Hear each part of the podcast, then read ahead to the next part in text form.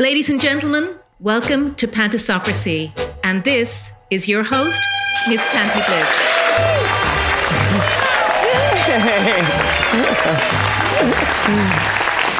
They have you well trained, because that's a lot of noise from a very small audience. But thank you, thank you. And uh, welcome to our little, uh, well, parlour of conversations is what we like to call it, and our second season of Pantisocracy.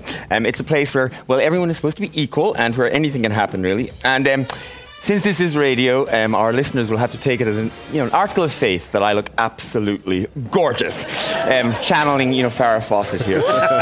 And in our parlour today, we have, um, well, some rather fabulous folk. First up is a woman who rocked it with Shane McGowan and the Pogues, and who now plays bass for a Pulitzer Prize-winning poet. It's the ever-young Cáit O'Riordan.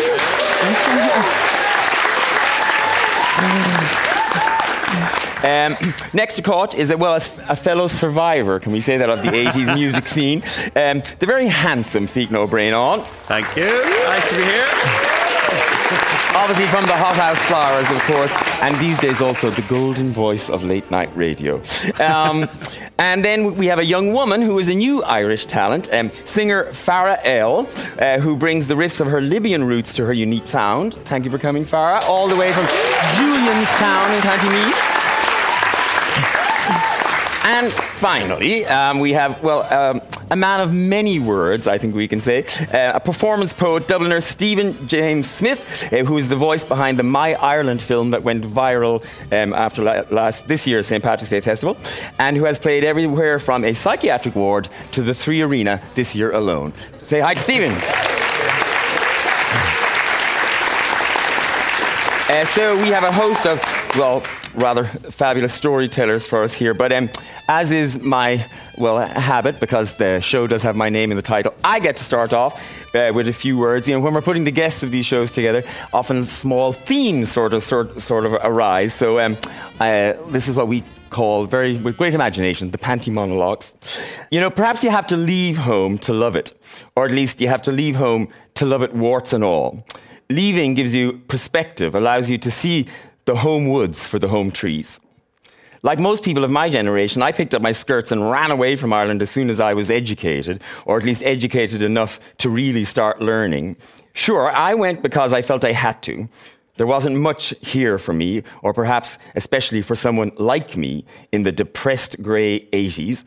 But I also went because I wanted to. M T V and The Face magazine had convinced me that there was an altogether brighter, more colourful world at the far end of a ferry or a flight. And indeed there was. But there was also plenty of stuff that wasn't. An ease of place, a sense of belonging, a way with words, thanking the bus driver and Sally O'Brien and the way she might look at you. They say you can take home with you, but that's wishful thinking. Sure, you can build a new one, but the old one is always there on the periphery of your vision, pulling your focus on birthdays and funerals and soft days. And every emigrant eventually has to decide if peripheral vision is enough.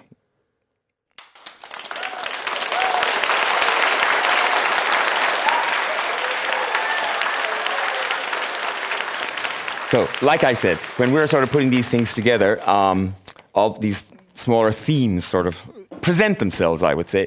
And um, and home is one of the things that I think uh, are a sense of it that all four of you have in common. Cáit, I'm going to start with you, because it might come as a surprise to lots of people that you were born in Nigeria. Yeah. Um, but where do you think of as home? I think of Dublin as home now. I was born in Nigeria, but I was only there for a year and a half, and the Biafran Civil War situation started up, and the oil company my dad worked for pulled a lot of workers out. He was dropped back in London, and he stuck it for a little while, and then he hopped off onto the next gig and uh, left us there. So I grew up there, and then I moved over here when I was twenty-four, but all those years in between, I grew up mm. with a very romantic idea of Ireland yeah. that I found out isn't completely yeah. true. But like you say, you make your own home. Once yeah. I was here, I was here, and I was going to make the most of it. And when I'm away, I kind of enjoy where I am, but when I come back, I'm so thrilled yeah. to be here and to have roots here and, you know, yeah. to see people and say hi and them. It's like Cheers. They know your name. Yeah. People know how to pronounce my name here. um, now, Fiachna, you are Dublin born and bred and all of that, But an interest of mine always is about language and accents and all of those things. And actually, that's why I love Cáit, is because it you can hear her history in her accent. Yes. But but you grew up in a Gaelgór family. I did. And and I won't say how old we are, um, but you, it was just long enough enough before sort of being a Gaelgór in, in South County Dublin was cool. Yeah. You know, because yeah. nowadays it's kind of cool, isn't it? Yeah, yeah. Arguably nowadays there's even a kind of a mini Gaeltacht in yeah. South County Dublin, yeah. or in Dublin, in all of Dublin. And I grew up going to all Irish speaking schools. So, you know, we'd get home from school and we might be out playing in the front garden, and all the boys from Blackrock College would be walking by the house, and there's those strange Irish speakers, you know, and there'd be a bit of slagging and that kind of thing going on. So there was a sense of being a bit different, whilst not being different at all, really. Yeah. But there was always a sense of being lucky to have the language and to be raised as Gaeilge and to be afforded the opportunities to go to the west of Ireland, where my mother's roots were, and, and to Kerry, where my father's roots are, and to go to those Gaeltacht areas where there's such a, a richness of life that is unique to here. So, you know. and, and a little like Cáit, who I would suggest has a number of homes. There's London, there's Dublin, and you spend a lot of time in New York too, right? And if you, you have a second home sort of in Paris. Yes, I have a kind of a, a, a Parisian chapter. um, I can trace that back to when I was about five or six years old, when my parents took in a lodger. Françoise is her name, and Françoise is now, you know, the same age as my parents. I think forty-three, forty-four years later, my mum and dad, they have holidayed together every summer since then. So as a kid, I got the opportunity to go to France when I was about seven, and I learned how to speak French. And I ended up living in, in Paris between around about two thousand six, two thousand five, two thousand six for about four or five years. And you have family there. I have a daughter. Yeah. There, and it's the reason. The reason I moved over there was to be near her when she was very little. And it was at a time in my life when I was able to be there. Uh, I was making my living only b- by touring with, with Hot House Flowers, mm. and it meant that I could be based anywhere. Mm. And, and Stephen, you, in, in a sense, are super identified in a way with Dublin. Because the first time I really knew of your work was uh, We're Dublin. And then that, I guess, led on to the My Ireland thing. So tell us your Dublin background here. Yeah, I'm I'm a Protestant, so I'm a token Protestant on here on the panel, uh, which is, is, some people are kind of surprised to hear that I'm a Southside Dublin Protestant, and they, they a lot of people, when they hear the poem, they kind of go, ah, oh, he must be an inner city Northsider. And it's like, no, but in fairness, identity, yeah. uh, I can identify with many different parts of Dublin, and I was scared to write that poem, in truth, uh, being aware of the lineage of great uh, Dublin poems and, and literature, but I just had to go for it and try and reflect all parts of it. But yeah, I, I'm just... I grew up uh, between Tala and Knockloin, and parents split up. I've done all sorts of things in my life, being a salesman, whatever, but I'm, I feel like I'm a Dublin. And a bit like you said yourself, when, when you get to travel a bit more and see a bit more of the world, it's helped me to maybe identify with Dublin a bit more. Yeah. Um, I, I, actually, I didn't realise you were, you were Protestant, and that's always interesting to me, because and a lot of our guests that we've had on Pantisocracy have come from different religious backgrounds. Yeah. And it's always interesting to me, people who grew up in a different religious experience, and whether or not you ever felt that your Irishness was called into question because of it. Yeah, it would have been. Uh, no, to be honest with you, like I, I don't subscribe to any religion. It's just what I was baptised. You yeah. know, I don't, I, I don't go to church. Um, Heathen. My, yeah, my mother, my mother does, and she'd be quite hardcore now. Um, but uh, no, sorry, I'm disappointed. She's a hardcore Protestant. Yeah, basically. Although, funny enough, she'd go to uh, Roman Catholic churches and have no issue. Like once it's sort of a Christian yeah. values, she doesn't really care. But yeah, I was definitely was called into question. I would have been slagged the odd time about that growing up, but sure as water off a duck's back. Now, now Farah, yours in some ways sort of reflects on uh, Cáit's experience too, because you were born in Libya. Yeah, so my parents are Libyan, and we moved to Ireland when I was one and a half. So I am very integrated Irish. But um, I still, you know, grew up with a Muslim background and used to go to the mosque every weekend, and and that kind of stopped then when I was about twelve, thirteen. We did Ramadan and everything. Why um, did it stop? Because of a few reasons. I mean, my dad went back to Libya and when I was about twelve, and he would have been more... kind of wanted us to be, you know, good Muslim Libyan sort of thing. Um, but it just wasn't wasn't going to work. But, but you stopped, or your family stopped? My family, like, we would have stopped. So yeah, and it's I hated going to that Arabic school, by the way. It was like the, the Libyan school in the mosque in Clonsky, that, you know, that lovely mosque. Yeah. So we used to go there every weekend, and I did like all the same subjects I did in school during the week, but then on Saturdays and Sundays I'd go to this mosque and just learn it all again in Arabic, basically. And then my religion class was just Islam then, you know. But that is hard, because you were, you were seven days a week at school. Seven days a week at school oh, until God. I was twelve. Um, so you better got six hundred points in your leaving. And uh, I didn't like going, because I who likes going to school seven days a week? But now I'm actually like glad I went, because, you know, I learned Arabic, could learn how to read and write, know a bit more about the religion, which is it's good to be educated anyway, even if I'm not practicing. So it's interesting. But did you did you feel like you were between two stools? Um, yeah. You'd come from Libya. You were going to school, you know, with a presumably dyed-in-the-wool generations worth of Dubliners or whatever. Yeah. Like, so did you feel you fell between two stools, or it was just what you knew and you were totally comfortable? Well, it was definitely different, because let's say, for example, in school, during religion class, mm. if there was a religion exam on, I obviously wouldn't be participating. Or if there was a mass on, like, you know, how a lot of those ceremonies yeah. and stuff were done, I wouldn't go to those things, you know? Yeah. But that, was that just a quirk of your life, or something that you felt, you know, existential angst about? No, that was cool. I just saw it as like a day off, like it was grand, you know? But uh, I'd say for my siblings, it was probably a bit trickier, because they're all older, right? So my oldest brother would have been eight when we went, and my sister would have been seven, and my other brother would have been five. So they didn't actually have any English when they came to Ireland. So then they had to learn English when they came. Uh, whereas I sort of learned Arabic and English at the same time. And then obviously now my English is a million times better than my Arabic, because I was grew up, grew up here, you know. But then I was thinking about this idea of home, and like we used to do, you know, classic Africa holiday every year, go for a month to Libya and hang out with all the family, you know, our whole family's over there. And we did that every year. But like, I haven't been maybe in about ten years, and the Libya that I remember is yes, not yeah. there anymore, yeah. you know? So that whole concept of home is interesting, because obviously Ireland is home, Dublin is home. I love my little gaff in Julianstown, but like at the same time, I love the smell of the hot air in Libya, and the way there was sand and grass, and like the food, and how watermelon was just always there. Yeah. You know? Little things like that. But then, so now, so you're obviously, you're twenty-two, is, mm. is that right? Yeah. And sort of starting out on this career in music. Well, actually, I shouldn't even say starting, because you started so young. But um, I'm interested in that, because your parents were sort of, you know, two medics, came from Libya, and and now their daughter is running around in Doc Marten boots. Yeah, and my ankles are out. You know, like, and yeah. being a musician. Was there an adjustment there for your parents, or?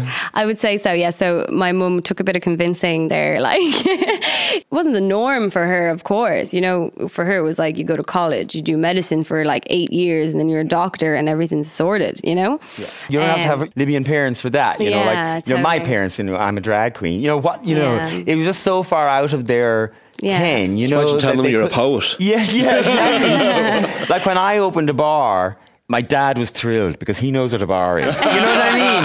And he could suddenly be asking all the questions about, you know, because he really understood this, you know, whatever. Yeah. So, well, anyway, so um, uh, Farah, I want you to sing a song for us. Yeah. Um, it's called Silk. Do you want to tell us something about it before? So Silk is about the facades that we all wear, and how we all have this sort of inner thing where we know where we should be ourselves. And and then it's also my own sort of interpretation of what identity means to me. So that is basically my spiel. I'm going to play the song now. Yes, please do. Let's have a round of applause for Farah.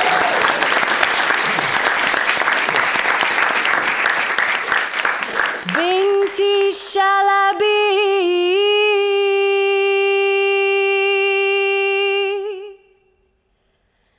Ayuna Salim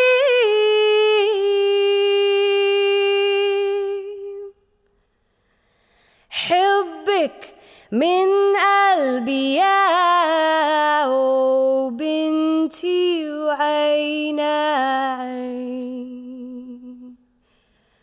Now,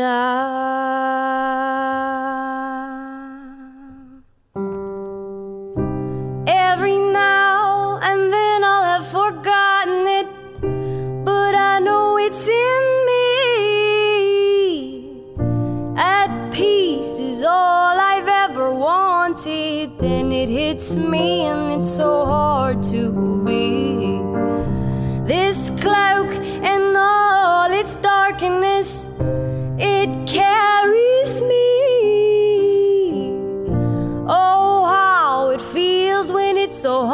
it, and it makes it hard to see what's going on beneath when it, oh, it hits me. When it, oh, it hits me and makes it hard to be, and it, oh, it hits me. When it, oh, it hits me and makes it hard to breathe. This veil of silk, what could be wrong with it? It's nothing but serene. 'Cause my eyes are how you'd recognize me, because all that matters is my identity. But what if I can't see? What if I find it hard to carry on being me? And what if this could be the only gate that welcomes every single part of me? How far could we go with all our profit, hoping that no one will see? Take me and take away our problems, and then maybe we can head out to sea. And what if this could be a solution to removing the veil that's wearing me? And all of a sudden I see that there's an ocean in the desert and it's waiting for me. Oh,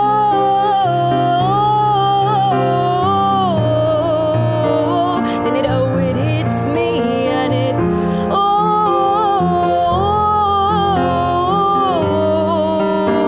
then it, oh, it hits me. Oh,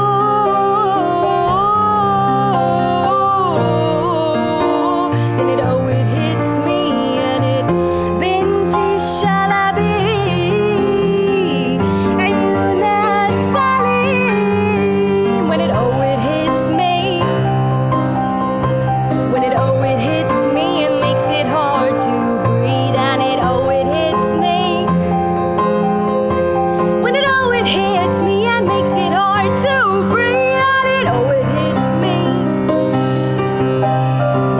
And it, oh, it hits me. When it, oh, it hits me and makes it hard to breathe.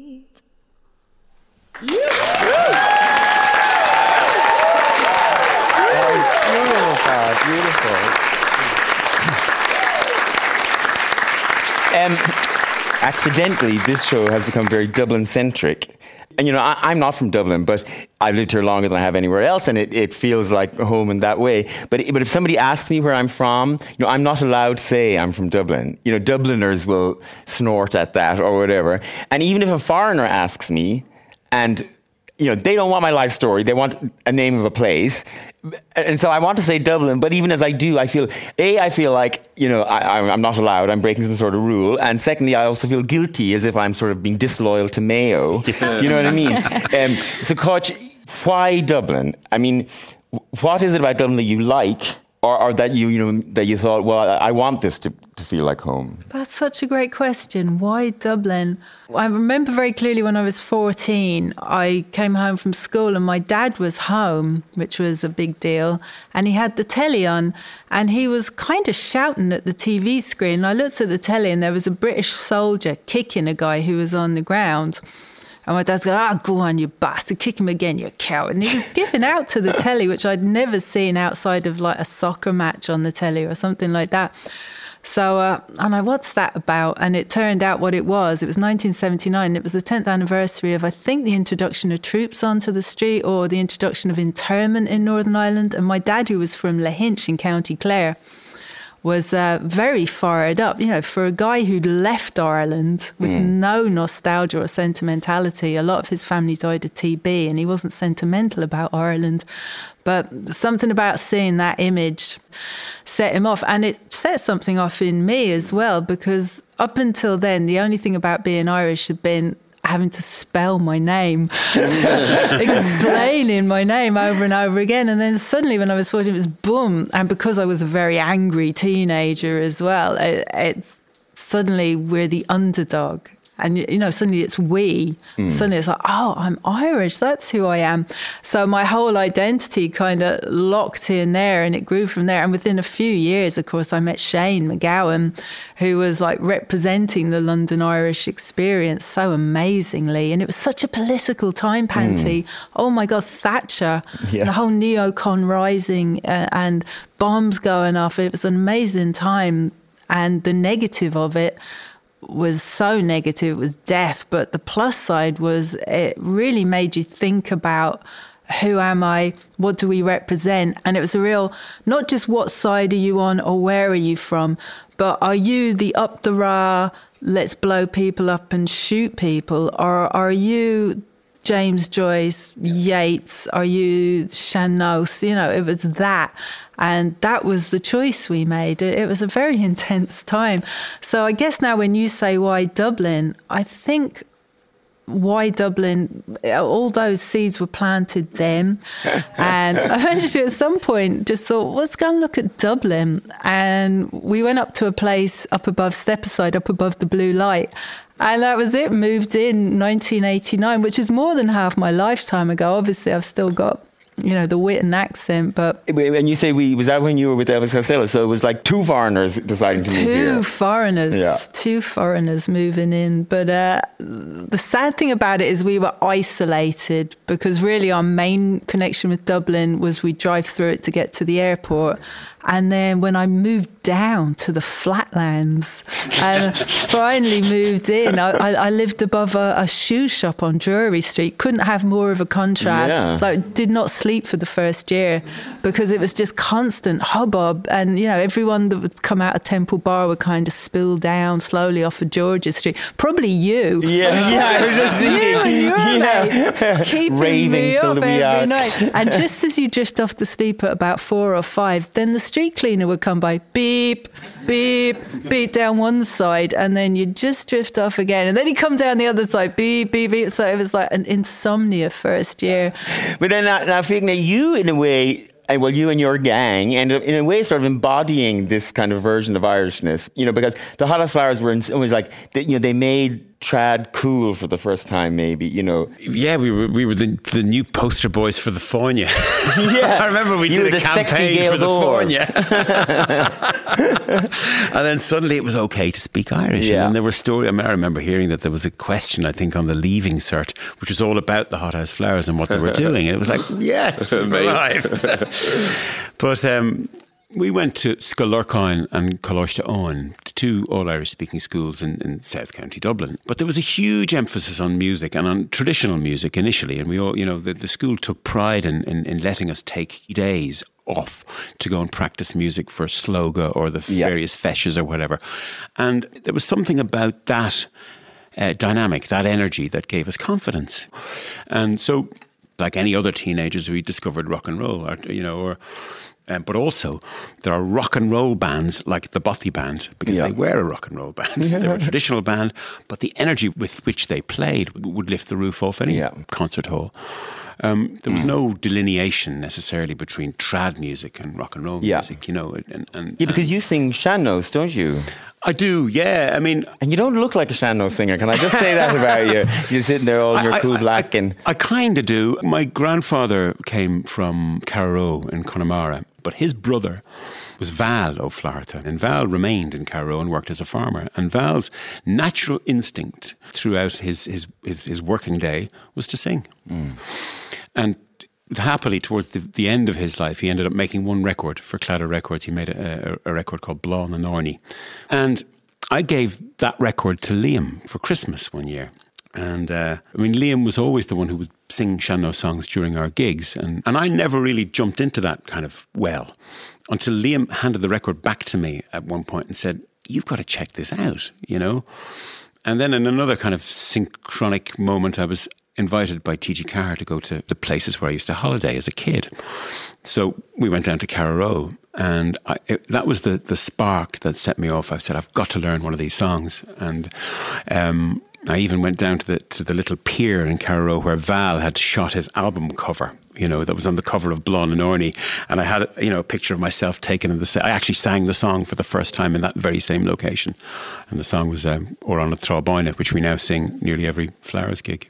Because it's funny, you know, I think Irish people, we're very connected to our language, whether it's, you know, our version of English or whether it's Irish. And, and it's something we're really proud of. And, you know, and all our bridges are named after writers and we, you yes. know, we're musicians. And it's interesting to me because, you know, obviously, Farah, we can hear the Arabic influences in, in, in your work. But then, Stephen, you, you your work is purely about the language and the rhythm of it, really. And you are have a real connection to the Dublin idioms. And Farah had a song called Scarlet. um, yeah, it's called So Scarlet. Yeah. um, and, and so, so what is it about? Well, let's call it Dublinese, if you want. That you, uh, well, that attracts you, or do you find so expressive, or just like the play on words? You mm. know, it's it's poetry. Like Pat Ingoldsby is my favourite poet, yeah. and like you can't get more Dublin than him. Uh, and I love reading his poems and, and finding new ways and turns of phrase that, that the Dubliners have. I mean, one of the things that you know that I like about the, the Dublin thing is it's very fluid and open, and and your know, new words come in, yeah. you know, really quickly, and you never heard an expression before, and then six months later, everyone is saying it, and you know, yeah. and, um, I, I like that. Like about the video, I was saying, "Ah, here, leave it out." yeah, no, no, yeah. Although God love some fellas getting kicked in the head down Harwood Street, like so we shouldn't yes. be laughing too much, but that, that everyone lashed out to that. no. um, now, so let's take this opportunity for you to say something. Yeah, cool. You're going to do Dublin. We are Dublin. Of course, our, our yeah. version of it. Dublin. Yeah, I'll give that a blast. Um, Dublin. You are grey brick upon brick full of tarmac and hipster pricks, just face it. All other places pale in comparison, you are more than some former Saxon garrison, Dublin. Your warmth came too late for John Corrie, Dublin. Are you even sorry? Dublin. You're divided by more than the Liffey. You said yes to equality, it's about blooming time. Yet Dublin you always proclaim to cherish all, Dublin. Your panties are on Capel Street, compromising any papal feats, Dublin. Jedward, awkward, Dublin. You're more than a settlement on the paddle. But Dublin, what's the crack with coddle? It's shite. Why don't you just admit it, Dublin?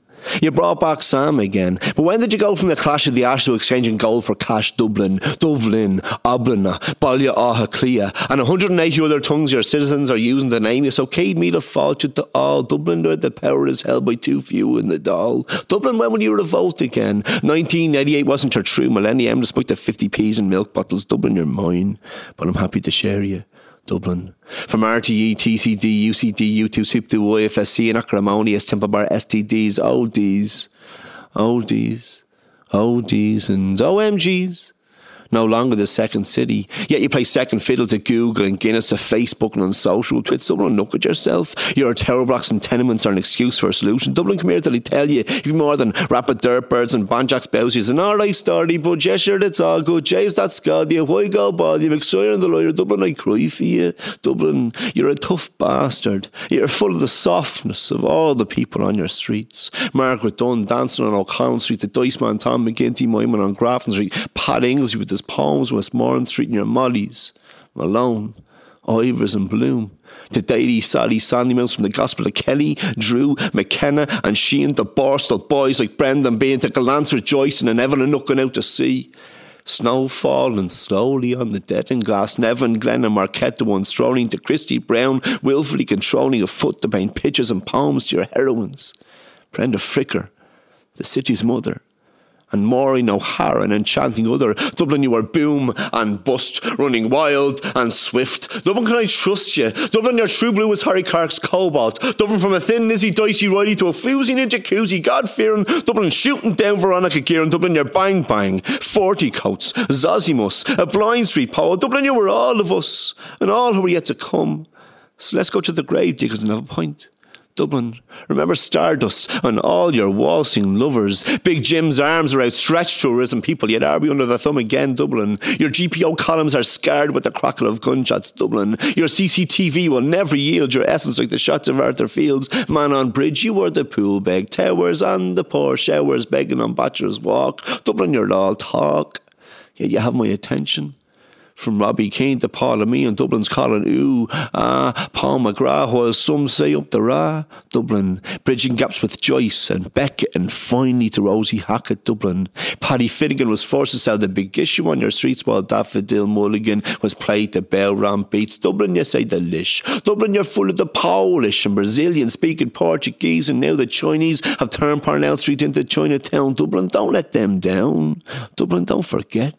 No blacks, no dogs, no Irish. Dublin perished the thought of you being racist. Dublin Cuculla's fed the G P on us heading for Monto. Dublin, your bay embraces despite the Sellafield sea. Your mountains frame all your natural beauty. Dublin, the Wailand Banshee stricken with T B. Dublin, you're European, but you could be Craggy Island in disguise. Gabriel Conroy is heading west because of an epiphany. Just saying, Dublin, you only painted your post boxes green. Is the Abbey doing all your dreams? Dublin are notorious for clampers, senators and seagulls, to Celtic tigers and septic tanks, to singing high kings and rampaging Vikings. Dublin, come here. Take me for a teddies and a romantic stroll down the pier. Dublin, you're a dancing place, a sprawling space of villages and many faces on the edge of an island that's been eroded by the Atlantic battling with being romanticised. Dublin, are you dynamic? Struggling with identity, changing for the better, changing for us.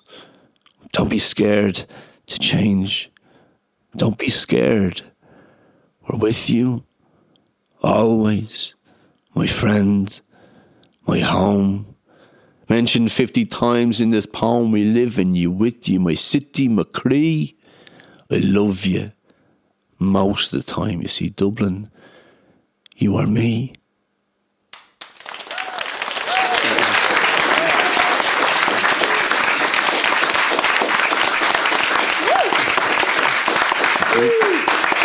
Wonderful.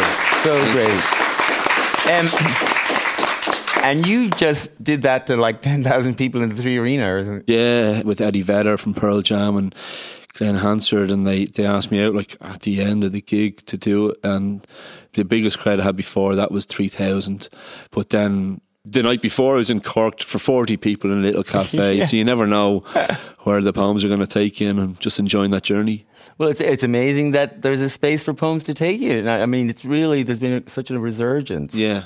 Anyway, so um, now, Cáit, you kind of touched on it earlier when you said you were an angry teenager. Mm-hmm. I, I get the, the you know, when I, when I read things about you, my impression is that in a way you were a teenager looking for something, and then you found it in the London Irish community and, and, and specifically in the Pogues, of course. Is that a, a fair assessment? Absolutely, bang on. Yeah, I was very lucky. I mean, when I think now, there was a million people who were qualified for that gig in the Pogues.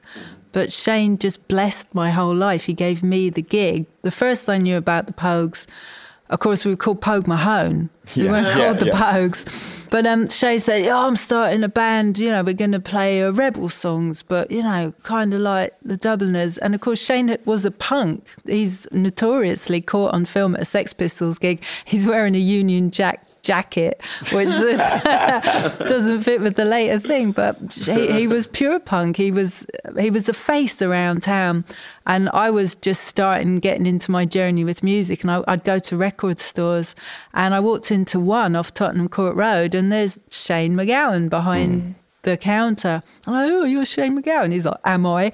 But we made mates, and um, then he was saying, I'm starting a band, um, we're going to do this, we're going to do that, and I said, oh great, but I was in a hostel, I was homeless, I was in a hostel, but when I did see him the next day, I just got my dole money, so I could take him to the pub, and I think because I had money and I bought him a whiskey, he said, we did the gig, we weren't really loud enough, so we're going to need a bass player, you can be the bass player.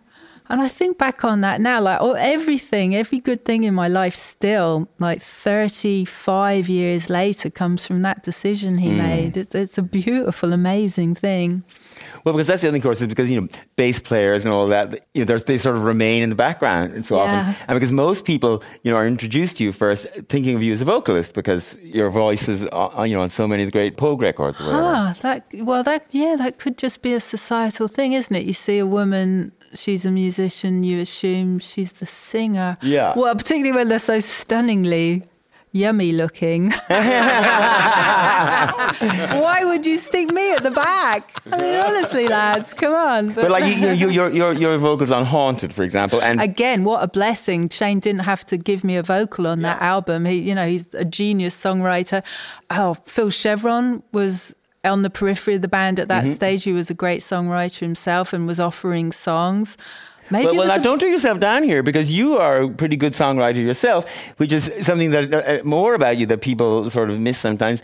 But, but you wrote a lot of songs with, when you were with Elvis. And... Yeah, I got co-writes on, on some great songs. Yeah, I was very lucky. God, it's amazing to think about. It just makes my head spin thinking how lucky I've been. Well, you know, you make your own look too. You know, it, it's about your own personality too. If people want to collaborate with you or do things with you, That that alone is a talent. Ah, yeah, I think just being there, being open. I think that's the big lesson I've always learned. Like, if you're open to everything, amazing things happen. Um, well, and speaking of collaborating and um, letting things happen, so because you two have, of course, have a musical history. We yeah. do, yeah, together, yeah, yes, yeah, yeah. And and your your collaboration, you called yourself Prenup. I mean, this all kind of started late on the night of my fortieth birthday, and we ended up late that night back at my place. Listening to some music. A few people came back, among them Cáit. And I had just stopped for a while. We were taking a little break and I was at this kind of crossroads. So I wrote these songs, but they were like my little kind of babies that I didn't want anybody to hear. So late at, at night, with a little bit of confidence from a few glasses of red wine, et cetera, I, I played some of these to Cáit. And, and Cáit just, I remember your face, just kind of immersing yourself in, into the music and turning up and looking at me and, and saying, "You've got to do something with this." And that, for me, was a huge shot in the arm. Because myself and Dave, who was the drummer in the Hot House Flowers at the time, had, had decided that we might try and do something else. But something was needed to complete the picture. And that was Cáit. So then we met for a coffee and we arranged to go into a, an office that nobody was using in Temple Bar. And we spent a week there thrashing out this music. And at the end of that week, we had the guts of an album, and we went away and we made an album called Hell to Pay, and uh, and then which we I assume is another reference to this Prenup. uh, yeah. Well, you, I think were you both at, going through divorces at that stage? All of us, Dave, Cáit, and myself, had just been through a divorce, and we were having a drink, I think, at the Stag's Head with my brother, and we were kind of, oh, what do we call ourselves? And Luan was ordering the drinks, and he said Prenup in his kind of senior counsel voice, and we all cracked up laughing, and that was it. So let's. Um, I have some music from you guys. Should we do a song? Right. Yes. Yeah, so. we, we, we recorded a song, yeah. um, a song that I wrote called Firefighter. Uh, you know, it's funny that we're talking about Dublin and, and, and going away and coming home. Because oh, it's it was, not funny at all. It's well it's planned. Well, it, it's well planned. It's extremely well planned. But my friend Cian is a, an old school friend of mine, and he went off to, to live in Boston. And he lived and worked in Boston for, oh, I don't know, twenty years or something. And his life then suddenly kind of fell apart. His house was burnt down. He lost his job. Somebody stole all of his money. You know, there was all this weirdness that happened. And I, and I remember telling him, we were on the phone, and what am I going to do? And I just said, look, just come home. You've got your mum's place. You could just go home and, and be there. And we're all here. So the song is called Firefighter. And it was inspired by, by Cian's story. Can we, can we sing it?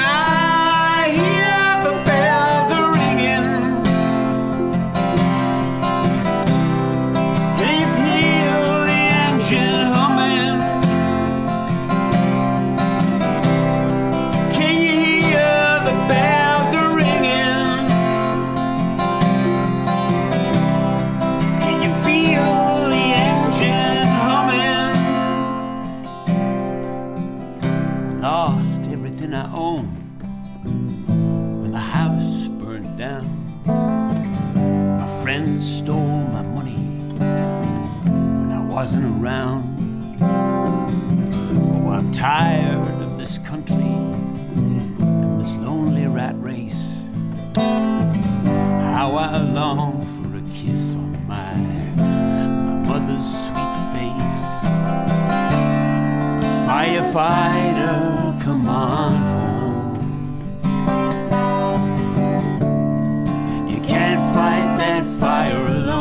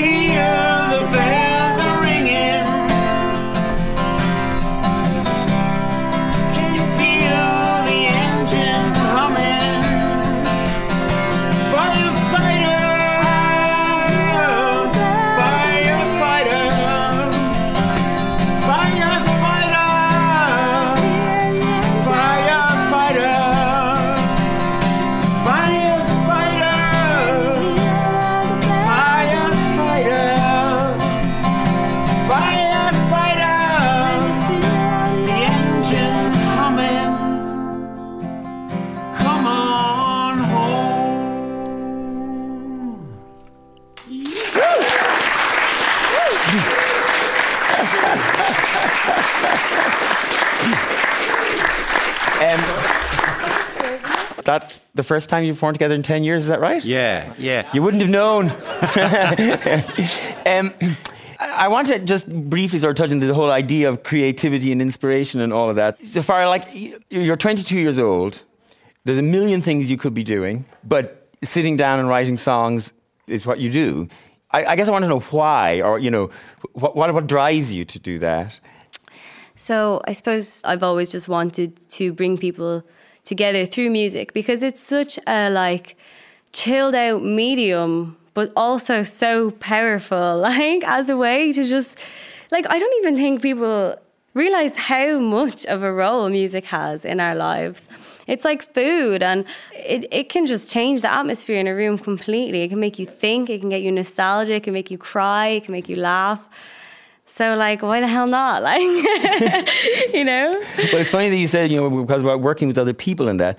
Because, you know, I know for me personally anyway, I am just awful at sitting alone quietly in the room trying to do something creative.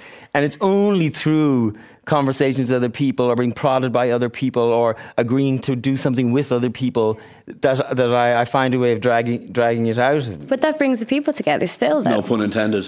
yeah, yeah. and, and Stephen, for you, collaboration is everything in some ways. I mean, like, for example, if you're doing something like My Ireland, well, you're going to have to work with uh, filmmakers and musicians and... Yeah, um, I, I would have a similar experience there to yourself when I got into it, but primarily I got into poetry for the money. Uh, you know, uh, obviously. Uh, no, the, no, the My Ireland was a bit of a mad one. Um, so the Saint Patrick's Festival approached me and commissioned me to write this, and then I sort of had an idea of different different people that I'd like to work with, and I was able to sort of project manage it. But I have an unrest in me, probably, and probably an anger. And uh, if if it wasn't for finding poetry, I'd probably be in prison or, or hurt somebody or whatever. I don't know what it does, but it, it definitely, it's a cathartic thing for me, and it's been a blessing to have discovered it. Never would have thought I'm dyslexic, mm. you know, uh, so like writing is a struggle for me. But yeah, I, I think curiosity keeps me going as well now. Like, obviously, the need to express myself, but as I said earlier on, to have gone from performing for ten thousand people yeah. two nights ago, to meeting you guys, uh, and tomorrow I'm going to London to meet management, and then later on in the week I'm in Liberty Hall performing with the choir. Like, what the fuck is next? It's great, especially it's exciting. Especially when we think of poetry as a kind of a solitary pursuit, you yeah. know. Well, it is. You would be alone a lot yeah. of the time when I'm when I'm writing, but then the opportunity to share and as I work with those people is something that I really appreciate, and I, I just try to embrace it. And you were saying being open, Cáit was saying being open to, to possibilities, and I say yes to most things, and I normally bring something else up, you know. Well, because there's a kind of an obvious connection between poetry and music, which is spectacularly illustrated on my left here, Coach, because you are in a band, essentially, with Pulitzer Prize-winning poet Paul Muldoon. How wild is that? That's, explain yeah. that, because... It's so random. I booked a few gigs in L A last year and I landed a job at the Irish Arts Centre in Hell's Kitchen playing bass in a band with this dude, Paul, who turns out to be Paul Muldoon, who's won a Pulitzer Prize. He's the professor. He's like head of humanities at Princeton, this Ivy League university over there. But well, he likes to let his hair down, does Paul? He likes to write rock and roll songs and then perform them with the band once a month at the Irish Arts Centre. And he didn't have a bass player. It was like the Pogues. If you want weirdness, he had a band. He had guitars and drums and keyboards would sit in, but he needed a bass player. And they're telling me this and I'm going, like, oh, I'm having flashbacks. Well, you know, the Pogues turned out to be a bit of a trip. So I said, I'm in, dude, I'm in. So... I'm Paul Muldoon's bass player. you, and it's so funny because I, I, I'm, I do a lot of stuff with the Irish Arts Centre and they love him there, you know, and, and um, but it's so funny because I mean, you listen to this stuff, it's like another person, you know, from, you know, Ivy League, you know, serious guy, and then he's like being a hip cat, you know, speaking over your, you know, like, like you, you, you sort of don't think, you know, that, you know, that everybody's fun, but everybody is fun. Everybody loves Paul. It's a great career path for a poet. I think the Paul Muldoon way of doing it, like you say, if you're open to it, you can be the one that sits in their room and, you know, gets crumbs all down their jacket. Oh, the and the Pulitzer, that's the next on the list now. Yeah, you know? yeah. yeah. It's, yeah. It's, it's, the bag. It's there for you. I can totally see you getting that, and I can see you rocking stages, and you know, I, it's all ahead of you. It's, and you know, Paul is a great shining example. You can do anything. Um, you're actually touring now with Paul Muldoon, is that right? Thank you for mentioning that, Panty. Yes, we're, we're, we're, we're on tour at the end of August and the first week in September. Funnily enough, we're going to be on the East Coast, the Electric Picnic weekend. So you have to choose, go and stand in a field in Laois, possibly in the rain, or come to the Abbey and come and see us doing our thing. I have over here Farah, twenty-two years old. But on this side then, you know... Um, with Fiachna and Cáit, essentially been in the middle of this industry for a number of years. Um, but if you had one piece of advice for a twenty-two-year-old who's very talented, and what would it be? My big bugbear for musicians is, and, and for any kind of creative person, is watch out for addiction, either in yourself or in the people you work with and the people who want to latch on to you in some way, whether as professionals, that is management agents, or, or just to be around you. Know what addiction is and look out for it, because we have a vulnerability to it inherent within ourselves, which goes parallel with our creativity, and you wouldn't want to separate them, but you absolutely need to be in control and to manage it. And don't let the vampires in, just don't let the darkness in. Just keep, that's my thing every day, every morning I wake up and say, don't let that darkness back in. But Farah's a shining example to me of a young person who's just full on yeah. beaming. You can see the vibe off her, she's amazing. Yeah. Well, because, and you're speaking of experience, because you had addiction issues, but but you've been sober and I've been sober ten years now. Ten years. Yeah. Mm. Congratulations. Thank you. Thank you very much. And the other thing I wanted to touch on is, because you went back to uh, education late in life, whatever, and um, and she's now dripping with pieces of paper. But um, one of the things that you looked at was um, how rock bands stay together. Yeah. And and that just seems like sort of like a Well, a nutty but fabulous thing to be looking at. I mean, I'm sure you had a more serious title for it than that. What is the secret then? So for my research, I I framed bands as a small self-managing creative teams. And I looked at the role of fairness, and it comes down to equity versus equality, which is where it gets all very nerdy and academic. But you two would be the example for me. You two are an equality band. Everyone gets an equal share. There's other bands that use that model, and that's called the equality model. And then there's the equity model, which is what's actually fair, which is that if you do seventy percent of the work, you get seventy percent of the reward. Now, the issue comes up if the person who's getting the thirty percent of that seventy thirty split thinks they've done fifty percent of the work. And that mm. drives so much conflict in bands. Yeah. Now, Fiachna, you're in your band. um, April nineteen eighty-five. April nineteen eighty-five, and the magic carpet in Cornell's Court was when the Hot House Flowers came to be.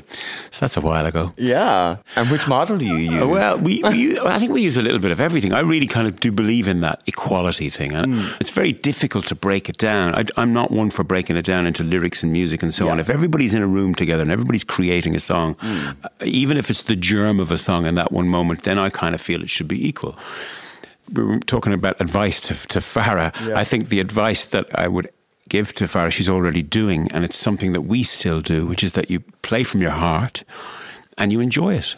It's really simple. Yeah. Anyway, so, uh, Cáit, you're going to play us out. So tell us a little about this song. It's going to be called She Liked You Better When You Were Drinking, because everyone who's gone into rehab, it's one of the first things you're told, you're going to lose friends. And at some point, someone's going to turn around and said, you're no fun anymore. And that's the song we wrote. And Fiachna's going to help you out with this. Like yes. everything, Fiachna's no. helping me out. No. All right, let's go for it. Cool. Really?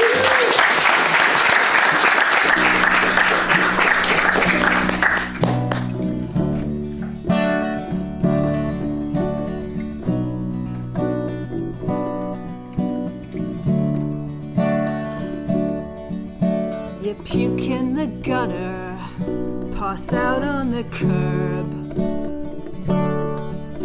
'cause party's no longer a noun, now it's a verb.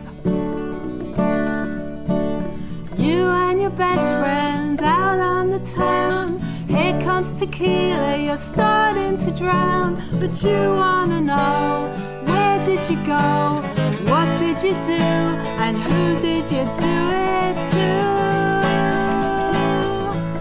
But she likes you better when you were drinking, when you were drinking. She had so much fun, hands you a whiskey, hey, let's get loaded. Might as well hand you a loaded gun. Bitch wants to kill you, might have to forget her. When you were drinking, she likes you better.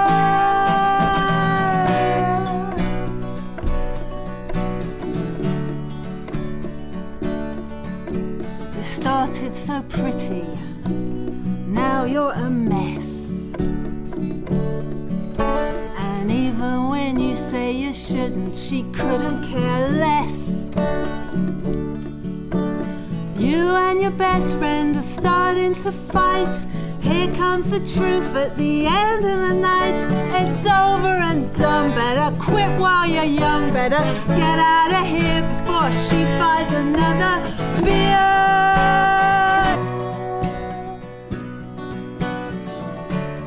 Let's take it to the bridge. So you know the time has come. You're gonna have to tell the best friend that you ever. She can go to hell, 'cause she likes you better when you were drinking, when you were drinking. She had so much fun, and you were whiskey, hey, let's get loaded. Might as well hand you a load again. Bitch wants to kill you, might have to forget her. When you were drinking, she likes you better.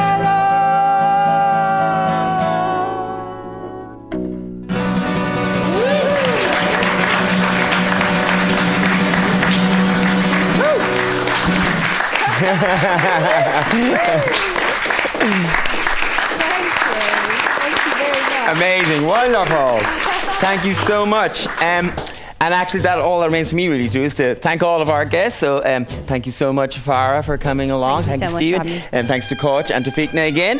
Um, uh, thank you to the producer, um, Helen Shaw, uh, who keeps me in track. So from us at Pantisocracy, thank you and good evening.